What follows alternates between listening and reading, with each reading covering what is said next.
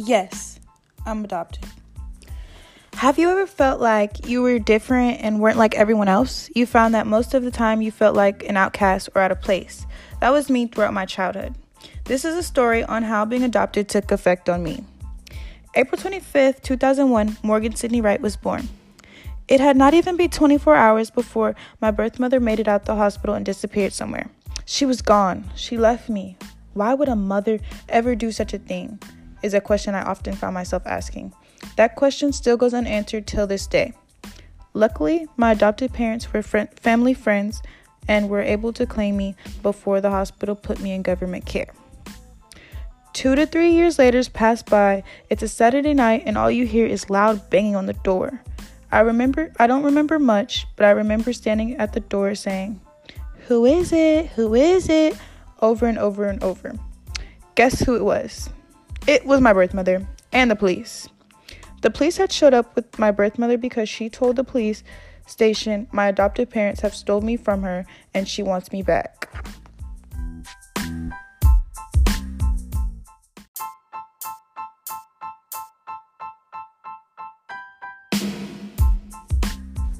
In Davies' article, she states although, as a general proposition, it is for the child's welfare to be in custody of impeachable parents, this must not, this must not be accepted as general rule invariably and automatically.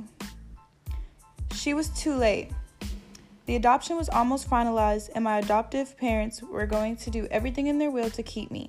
The officer then had to set up a court date to decide who will receive custody for good. The story now gets crazier. My birth mother reschedules the court date and decides not to mention anything to my mom. When the court date came around, my parents were not there, making it seem as if they were no shows. Another court date was scheduled, and this time there was no misunderstandings. My mom and dad spent long days in court and had plenty of sleepless nights trying to win custody of me. On November 4, 2004, the case was finally closed and custody was granted to my adoptive parents. They could finally relax and don't have to worry about anyone taking me from them.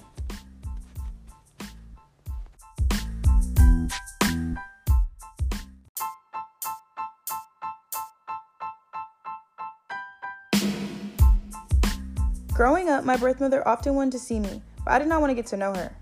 I had always taken to heart what she did to me and put me and my family through. She would show up to the house uninvited while my mom was at work, or she would show up to one of my volleyball games every now and then. I kept ignoring her and she eventually stopped popping up. She will always be just a birth mother to me. She will never get the title of mother or mom.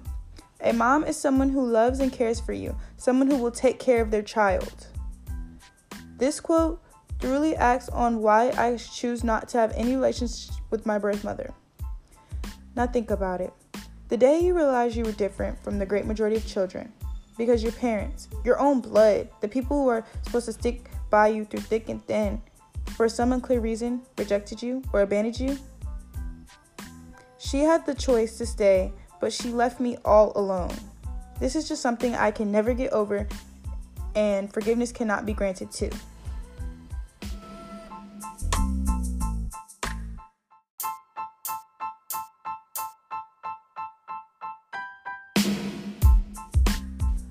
I was told that adoption was a good thing until kids started teasing me about it. This kind of made me embarrassed to tell anyone. Eventually, as time went by, I just stopped telling people that I was adopted. The kids saying rude things drove me to questioning my parents. Questions like, why does nobody like me? Or why did my birth mother not want me?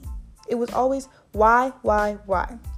In the Children's Understanding of Adoption article, the authors made a survey with kids ages 4 to 13, providing the older the kid was, the more they understood about adoption. Meaning, my understanding of adoption was very vague at the time, and I was often found confused with a bunch of questions that couldn't be answered. As I got older, I found my story more interesting than confusing. Sometimes I would spend hours in my room reading all the great things people said about my parents in letters for deposition in court. I started researching more about my situation and finding more and more info. Information.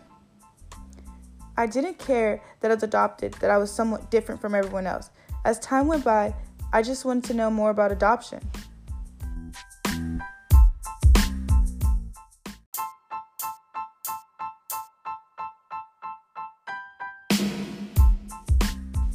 My adoptive parents have been nothing but a blessing to me. They took me in and loved me as their own. Most people couldn't even tell that I was adopted.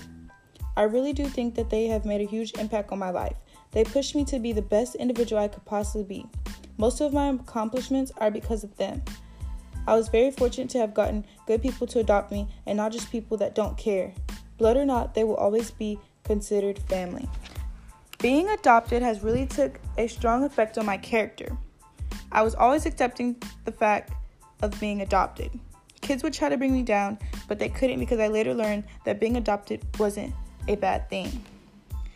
Gerber came up came upon that the re baby duffel law in most cases are acted along the lines of child's best interests, meaning custody will be granted to parents who are best fit for the child. My parents were the best thing for me and as of today, being adopted could have been the best thing that happened to me. I wouldn't have had all the opportunities I have now. Without Henry and Serena Wright, I don't know where I would be today.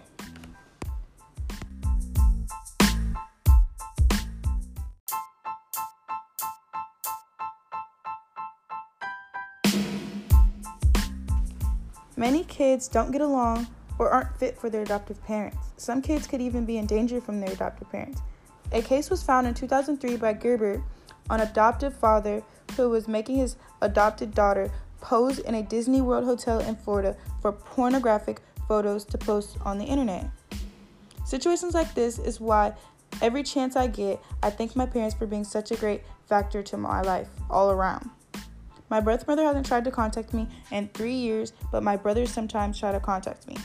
It's not their fault I was left alone, but I also try to keep my distance from them too. There's not one day I wish I wasn't adopted. It makes me different, but it also gives me character and makes me who I am now. I don't ask why anymore. My response is everything happens for a reason. I know my reason.